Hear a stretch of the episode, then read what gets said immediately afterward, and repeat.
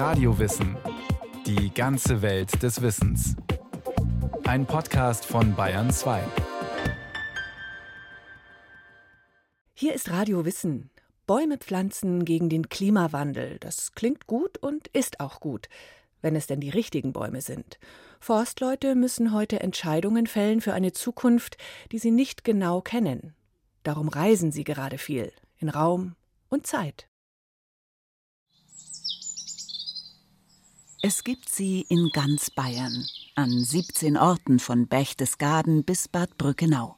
Die Waldklimastationen. Die meisten liegen etwas versteckt, und so entgeht Spaziergängern der Anblick von Bäumen mit spiralförmigen Abflussrinnen oder Maßbändern am Stamm, einer Menge Kabel, Regenauffangbehältern und einer kleinen Wetterstation. An den Waldklimastationen misst die Bayerische Landesanstalt für Wald- und Forstwirtschaft seit 1991 Regen, Schnee, Wind und Temperaturen, untersucht den Boden, beobachtet Schädlinge und registriert, wie die Bäume auf all das reagieren. In einigen Jahrzehnten werden all diese Aufzeichnungen die Geschichte des Klimawandels in Bayern erzählen, und die Wälder, in denen die Bäume stehen, werden anders aussehen als heute. Nicht weit von den Büros der Landesanstalt im Kranzberger Forst bei Freising liegt eine der Stationen. Hans-Joachim Klemmt, Leiter der Abteilung Boden und Klima, ist regelmäßig dort und inzwischen auch mit einem ganz neuen Beobachtungsgerät.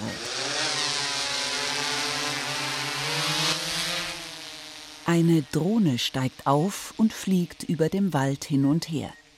Sogenannte Multispektralkameras registrieren unter anderem Lichtwellen im Nahinfrarotbereich. Auf den Bildern ist dann zu erkennen, welche Bäume wenig Chlorophyll enthalten. Das klassische Symptom für einen schlechten Gesundheitszustand. Bisher beurteilen bei der jährlichen Waldzustandserhebung Fachleute vom Boden aus den sogenannten Kronenzustand der Bäume, also ob die Bäume ihr volles Blatt bzw. Nadelkleid tragen oder eines mit Löchern und gelben Flecken. Aus dieser Einschätzung soll langfristig eine exakte Messung werden. Das erproben wir und haben die Hoffnung, dass es in überschaubarer Zeit zu einem praxisrelevanten Verfahren wird, das in der Lage ist, die Waldzustandserhebung klassischer Form zu ergänzen oder vielleicht sogar zu ersetzen und den Waldumbau entsprechend zu forcieren. Wir erkennen damit Regionen, Schwerpunktregionen, wo es besonders dringlich ist, wo die Veränderungen besonders rasch stattfinden und das Ganze jetzt auf quantitativer Zahlenbasis, auf Messdaten basierend.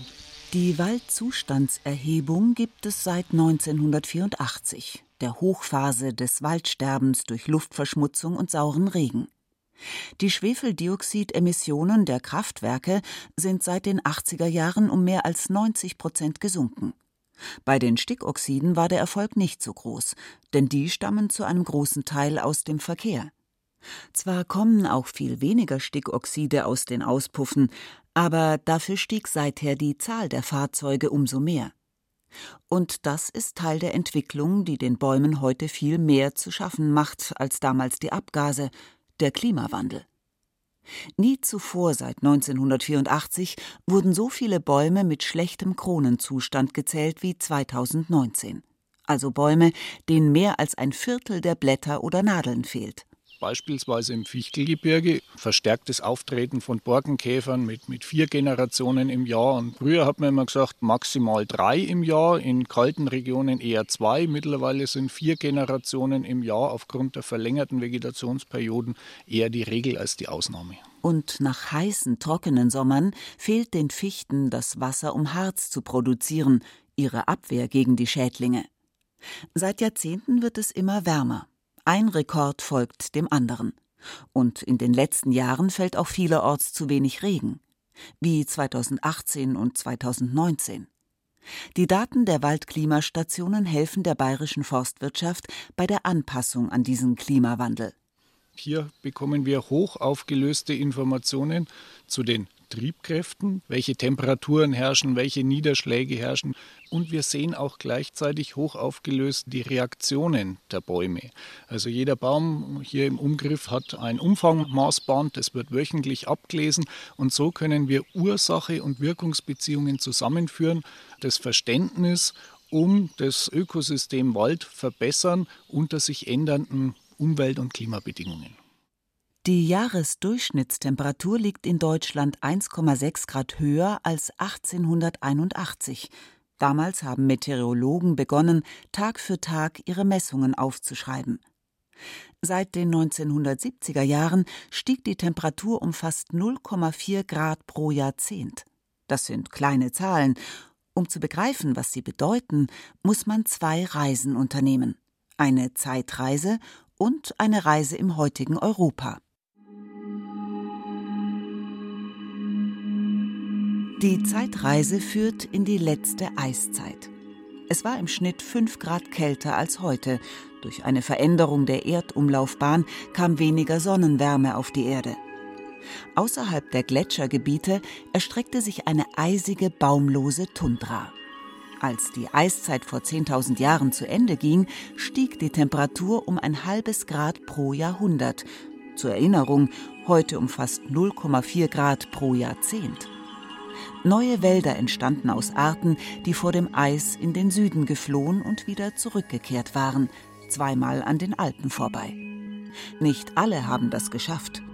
Zum Beispiel sind etliche Ahornarten ausgestorben, auch einige Ulmen und Eichen. Bäume können ihr Verbreitungsgebiet nur sehr langsam verlagern, erklärt Manfred Schölch, Professor für Waldbau an der Hochschule Weinstefan Triesdorf auch Arten mit sehr leichten Samen, die der Wind verbreitet. In extremen Fällen mehrere zig Kilometer weit, wenn beispielsweise starke Gewitterstürme im Spiel sind. Ansonsten sind es Bereiche von mehreren hundert Metern, wo die meisten Samen deponiert werden. Weiden und Birken etwa erobern auf diese Weise neue Gebiete und brauchen dafür offenen Boden. Ihnen macht auch die brennende Sonne nichts aus. In ihrem Schutz oder im Gras können dann die Nachzügler keimen, die Arten mit schweren Früchten. Denn sie bringen ihren eigenen Nährstoffvorrat mit, der auch ihre Verbreitung garantiert. Durch Vögel oder Eichhörnchen, die im Boden ihren Wintervorrat anlegen. Wir rechnen zum Beispiel bei der Buche, die relativ schwer früchtig ist, mit einer jährlichen Ausbreitungsstrecke von etwa 300 Metern. Wenn die Tiere Bucheckern oder Eicheln nicht mehr finden, wächst dort ein Baum. Und außerhalb der Bergregionen sind heimische Buchen und Eichen einem wärmeren Klima auch besser gewachsen als die Nadelbäume, die bei uns dominieren. Aber in den meisten Gegenden klappt es trotzdem nicht mit der Ausbreitung durch Vögel. Man braucht sozusagen Spenderflächen, aus denen heraus die Ausbreitung schnell erfolgen könnte. In Brandenburg gibt es ein Beispiel von einem Waldumbau größerer Kiefernbestände. Dort hat man 175 Hektar Waldfläche, 200 Fußballplätze ungefähr aus der Planung nehmen können, die nicht mehr Umbau notwendig sind, weil der Eichelherr so viele Eicheln dort deponiert hat, dass man mit diesen einfach den Umbau schaffen kann. Bis zu 5000 Eicheln oder Bucheckern versteckt ein Vogel pro Jahr. So wird der Vogel unfreiwillig zum Forstwirt. Aber der Eichelheer-Waldumbau in Brandenburg ist eine Ausnahme. Normalerweise braucht es menschliche Forstleute. Weil sich das Klima zu schnell ändert und mitunter auch Bäume gebraucht werden, die nicht in Reichweite von Wind und Vögeln sind. Welche Bäume, das zeigt die zweite Reise. Diesmal nicht in der Zeit, sondern im Raum. Christian Kölling ist der Bereichsleiter Forsten im Amt für Ernährung, Landwirtschaft und Forsten in Roth bei Nürnberg. Er betreut die staatlichen Wälder und berät die Waldbesitzer. Früher hätte man wohl gesagt, der Oberförster. Er steht in einem Wald etwa 10 Kilometer südwestlich von Roth. Aber wenn man sich die Bäume anschaut, die dort wachsen, könnte er auch 200 bis 250 Kilometer nach Westen oder Südwesten gefahren sein. Jetzt im Moment werden wir so etwa in der Pfalz sein. In der Pfalz gibt es sehr viele Edelkastanien oder in Baden-Württemberg im Rheintal, im Abhang vom Schwarzwald, im Ortenaukreis zum Beispiel. Das heißt, die Zeit ist schon reif für die Edelkastanie, aber richtig entfalten wird sie sich erst können, wenn es noch wärmer wird. Wir müssen immer etwas der Zeit voraus sein und für das frostige Klima der nahen Zukunft, da haben wir ja noch unsere alten Baumarten. In der Gegend um Nürnberg sind das vor allem Kiefern. eine Baumart, die mit Trockenheit gut zurechtkommt. Aber die letzten Jahre waren selbst für sie zu trocken und vor allem zu heiß. Viele Baumkronen werden schütter und verfärben sich rot. Da kann auch eine Pilzerkrankung dazukommen, wenn Bäume geschwächt sind. Es gibt auch Käfer an der Kiefer. Es gibt die Mistel, das ist ein Parasit, eine Blütenpflanze, die oben in der Kiefer parasitiert und die hat einen unheimlich hohen Wasserverbrauch. Die letzten Hitzejahre, diese Jahre haben der Kiefer ganz, ganz stark zugesetzt. Man sieht überall hier im Amtsbereich die roten Bäume. Aber warum ausgerechnet Edelkastanien statt Kiefern? Dahinter steckt eine alte Idee, ursprünglich aus der Landwirtschaft, für den erfolgreichen Anbau fremdländischer Pflanzen, die auch Förster aufgegriffen haben. 1906 gibt es ein Buch über fremdländische Baumarten und da steht drin, man soll die Bäume so anbauen, dass das Klima so ähnlich ist wie in der Gegend, wo die Baumarten herkommen. Das heißt, man hat es eigentlich früher schon gewusst. Relativ neu ist, dass man eben die Computer hat und das viel besser berechnen kann zumal es beim aktuellen Waldumbau ja nicht nur um das gegenwärtige Klima geht, sondern auch um das zukünftige. In einer riesigen Datenbank hat das Bayerische Landesamt für Wald- und Forstwirtschaft deshalb Baumdaten gesammelt, die zeigen, welche Art sich bei welchem Klima wohlfühlt. Da sind mehrere hundert Millionen Datensätze zusammengekommen. Jeder steht für einen Baum an einem Ort. So findet man Bäume, die heute in einem Klima wachsen, das in Bayern im Jahr 2100 erwartet wird. Das sogenannte Analogklima. Das Projekt zu dem Analogklima ist auf Rot zugeschnitten erstmal. Aber wir haben es so konzipiert, dass man es eigentlich für jeden Punkt in Europa rechnen kann. Das heißt, wenn es in Rot funktioniert, wird es demnächst auch in anderen Gebieten eingesetzt werden. Ich wüsste nicht, dass irgendwo sonst auf der Welt man schon richtig die Forstwirtschaft so darauf eingestellt hätte. Das ist also häufig eine rein theoretische Überlegung, aber das dass man danach handelt, ist eher selten. Im Naturschutz handelt man danach. Man nennt es Assisted Migration, dass man also die Pflanzen dem Klima hinterherträgt. So kamen die Edelkastanien nach Mittelfranken. Die Frage von wo nach wo wird beantwortet durch die Daten zum Analogklima. Entscheidend sind dabei drei Faktoren die Temperaturen im Winter und im Sommer und die Niederschläge im Sommer. Dabei sind kalte Winter ein Risiko für südliche Arten. Experimente mit Mittelmeereichenarten in Frankfurt schienen zunächst zu scheitern.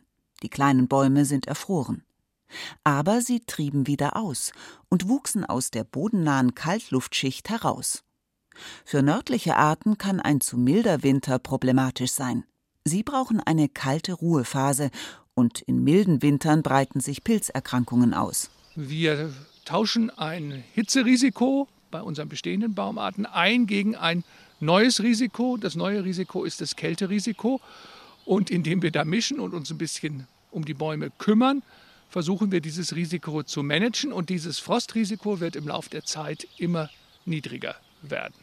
Dieser Waldumbau ist ein langfristiges Projekt. Nicht nur, weil Forstwirtschaft immer eine Planung für die nächste oder übernächste Generation ist, sondern auch, weil nicht mit großflächigen Kahlschlägen gearbeitet wird. Das geht nach und nach und punktuell. So eine Waldbedeckung in einem Landkreis, die kann man nicht von heute auf morgen verändern. Das ist viel zu teuer, ist viel zu aufwendig, sondern wir setzen in die Wälder ein paar Ausrufezeichen mit solchen Baumarten, wo wir wissen, dass sie eine bessere Prognose haben, hoffen, dass die sich dann von selber verjüngen. Also sich aussäen und Nachwuchs haben. Was dann der Beweis wäre, dass Christian Kölling die richtigen Arten ausgesucht hat. Also dieser Gedanke immer, wo kommt die Baumart her, wie kann sie wohl mit wärmerem Klima, was wir bekommen, zurechtkommen, dann ist sie ein Kandidat und dann nehmen wir mehrere Kandidaten punktuell in den Wald hinein und hoffen, dass darunter möglichst viele sind, mit denen sich dann spätere Generationen beschäftigen können, sodass wir einen Fuß in der Tür haben, was diesen Baumartenwandel angeht. Außer dem passenden Analogklima gibt es vor der Entscheidung für eine Baumart aber noch weitere Fragen zu klären. Und dazu lohnt es sich, eine Reise in die Klimazwillingsregion zu unternehmen, um von den dortigen Forstleuten zu lernen, die zum Beispiel mit der Edelkastanie Erfahrung haben. Wie wird sie gepflanzt? Wird sie gemischt? Mit was für Baumarten steht sie zusammen? Wie sind die Böden? Was gibt es für Schädlinge? Was gibt es für Pilze? Wie ist der Ertrag? Wie ist die Verwendung des Holzes? Diese ganzen Dinge sind jetzt auf einmal der Erfahrung zugänglich. Und Forstwirtschaft ist Erfahrungssache, ist ein Handwerk eigentlich. Und Forstwissenschaft ist eine Erfahrungswissenschaft. Das heißt, es wird die Tür aufgestoßen zu einer neuen Erfahrungswissenschaft. Denn diese ganze Erfahrung, die wir in der Forstwissenschaft und Forstwirtschaft der letzten 200, 300, 400 Jahre angehäuft haben, die müssen wir jetzt ersetzen durch die Erfahrungen aus den Gebieten, wo es schon wärmer ist. Und so wird aus der Reise an reale Orte in gewisser Weise auch eine Zeitreise. Sie zeigt, wie unsere Wälder in Zukunft aussehen könnten. Für Forstleute sind solche Raum- und Zeitreisen besonders wertvoll, weil sie, wenn sie Wälder planen, weit in die Zukunft denken müssen. Wir müssen ja mindestens 60, 70, 80 Jahre vorausplanen beim Wald. Bei manchen Bäumen muss man 100 Jahre veranschlagen. Und man sieht ja auch an den Erfahrungen der letzten Jahre, dass da sich wirklich viel schon geändert hat. Also wenn wir den Klimawandel nicht irgendwie bändigen, haben wir nicht unendlich viel Anpassungspotenzial. Das sieht man schon daran, dass wenn wir diese Klimarouten endlos nach Süden verlängern, also die Zeithorizont immer weiter spannen oder den Klimawandel immer stärker machen, kommen wir zum Schluss in Gebieten raus, wo fast kein Wald mehr wächst. Oder aber, was noch schlimmer ist, wir kommen gar nicht mehr in Gebieten raus, sondern wir kriegen ein Klima, was ganz neuartig ist. Eine Strategie, um trotz der Herausforderungen des Klimawandels stabile Wälder aufzubauen, ist mehr Vielfalt, sagt Hans-Joachim Klemmt von der Bayerischen Landesanstalt für Wald- und Forstwirtschaft. Mischung ist ein Aspekt der Risikostreuer. Also wir wissen alle nicht, was auf unsere Bäume zukommt. Wir müssen auch damit rechnen, dass bestimmte Baumarten die wir jetzt noch als positiv ansehen, Probleme bekommen werden. Wir leben in einer globalisierten Welt, wo bestimmte Schadfaktoren auch transportiert werden. Das muss man auch schon in der Vergangenheit beobachten. Wir müssen auch in Zukunft damit rechnen. Dass etwa neue Schädlinge eingeschleppt werden. Bislang wachsen auf zwei Drittel der Waldfläche Nadelbäume. Allein Fichten dominieren mit mehr als 40 Prozent. Nur in den Bergregionen ihrer eigentlichen Heimat werden sie weiterhin eine wichtige Rolle spielen. Aber die Waldgrenze wird in den Alpen und in den Mittelgebirgen nach oben wandern, und man wird dort in 100 Jahren eine größere Vielfalt von Nadelbäumen finden. Zum Beispiel Küstentanne und Douglasie aus Nordamerika. Sie wurden schon im 19. Jahrhundert in Europa versuchsweise angebaut. Im Flachland werden Nadelbäume in 100 Jahren wohl kaum noch eine Rolle spielen. Und in Unterfranken, wo es mit dem Klimawandel noch trockener wird als bisher schon, müssen auch vertraute Laubbäume Platz machen für Mittelmeerarten. Sie werden gerade in Unterfranken vermehrt eine Verschiebung von der Buche auch die gerade in den letzten Jahren dort erhebliche Ausfälle gezeigt hat, hin zu Eichen finden. Der Waldaufbau wird sich massiv unterscheiden von dem, was wir aktuell kennen. Auf Extremstandorten wird es eine Ähnlichkeit zu Wäldern aus dem mediterranen Raum geben. Pflaumeichen, Zerreichen, also Eichenarten, die noch besser wie unsere heimischen Arten mit Trockenheit umgehen können. Heimische Arten wie Vogelkirsche und Elsbeere können das zwar auch, nur gibt es die bisher nicht in größeren Mengen von Baumschulen zu kaufen. Welche Art wo die besten Chancen hat, das ermittelt die Landesanstalt für Forst und Wald in mehreren Schritten, ausgehend von der Datenbank. Das ist ein einzigartiger Datensatz in Europa mehrere hundert Millionen Baumdatensätze. Und auf diesen Daten setzen wir jetzt auf. Also der erste Schritt, wie wir die Baumarteneignung der Zukunft angehen, ist eine Art Verbreitungsmodellierung. Das heißt, wir versuchen rechnerisch schon mal zu sagen, bei einem erwarteten Klima der Zukunft haben wahrscheinlich die Baumarten eine höhere Erfolgsaussicht. Das ist der erste Schritt. Das nächste sind die, die Analyse von Analoggebieten. Und dann, wenn diese beiden Vorfilter zeigen, dass bestimmte Baumarten aussichtsreich sind oder weniger aussichtsreich sind, dann gehen wir in Anbauversuche rein. So zeigt sich, aus welchen Bäumen ein zukünftiger Wald entstehen kann um die Artenvielfalt zu erhalten, Hänge zu stabilisieren, das Grundwasser zu schützen, Erholungsorte zu bieten und nicht zuletzt Bauholz zu liefern, einen nachwachsenden Rohstoff. Der Klimawandel stellt alle, die mit Wald und Holz zu tun haben, vor nie dagewesene Herausforderungen. Und man weiß noch nicht einmal genau, vor welche. Hans-Joachim Klemmt. Unser bester Fall ist 1,8 Grad bis 2100 und der schlechteste Fall ist 3,2 Grad, wo wir uns zurzeit bewegen. Abhängig von den Erfolgen der internationalen Klimapolitik.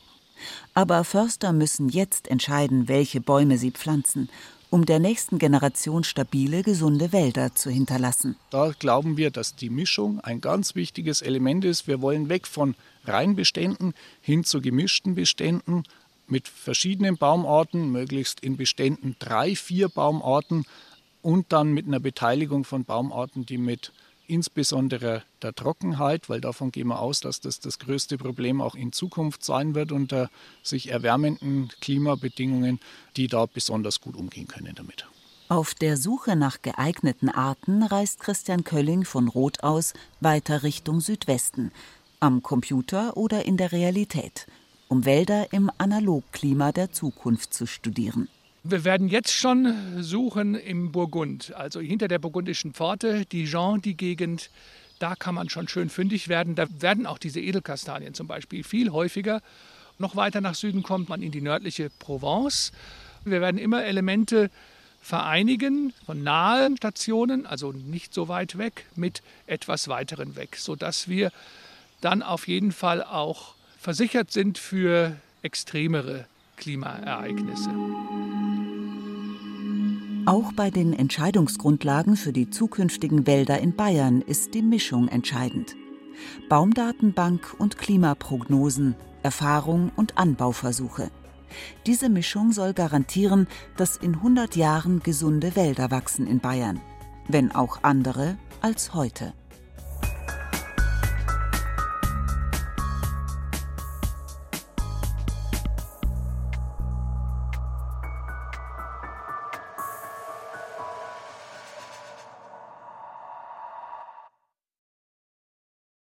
Das war Radio Wissen, ein Podcast von Bayern 2. Autorin dieser Folge Renate L. Regie führte Frank Halbach. Es sprach Rahel Comtes. Technik Ursula Kirstein. Redaktion Matthias Eggert. Wenn Sie keine Folge mehr verpassen wollen, abonnieren Sie Radio Wissen unter bayern2.de slash podcast und überall, wo es Podcasts gibt.